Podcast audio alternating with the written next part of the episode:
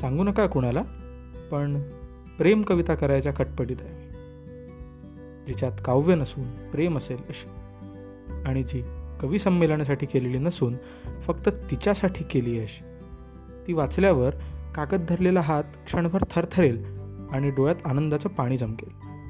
मग या कवितेला लय नको ताल नको अलंकार उपमा नको अगदी उत्स्फूर्त जुळलेली यमकही नको किंवा तुझ्या डोळ्यातले गहिरे सागर पापण्यांवर झोडणारी स्वप्न अशा बड्या धिंडांची तर आवश्यकताही नाही.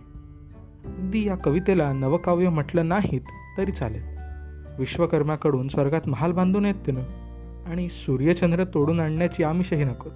हो नाहीतर असं व्हायचं की जिला कविता पाठवायची तिनं फक्त शब्दांची विचारपूस करावी आणि आशय अलगद विसरून जावं. तसं नको. कविता वाचावी समजावी उमजली तर फारच उत्तम. फार गरज आहे. वाट बघतोय. येतेस? एवढंच तिने म्हणावं. मग आनंदाच्या भरात ती चुरगाळली गेली तरी मासिकात छापून न आल्याची खंत तिला वाटणार नाही. वाचणारा हात क्षणभर थरथरेल आणि डोळ्यात आनंदाचं पाणी चमकेल. तेवढंच तिला पुरेसं आहे.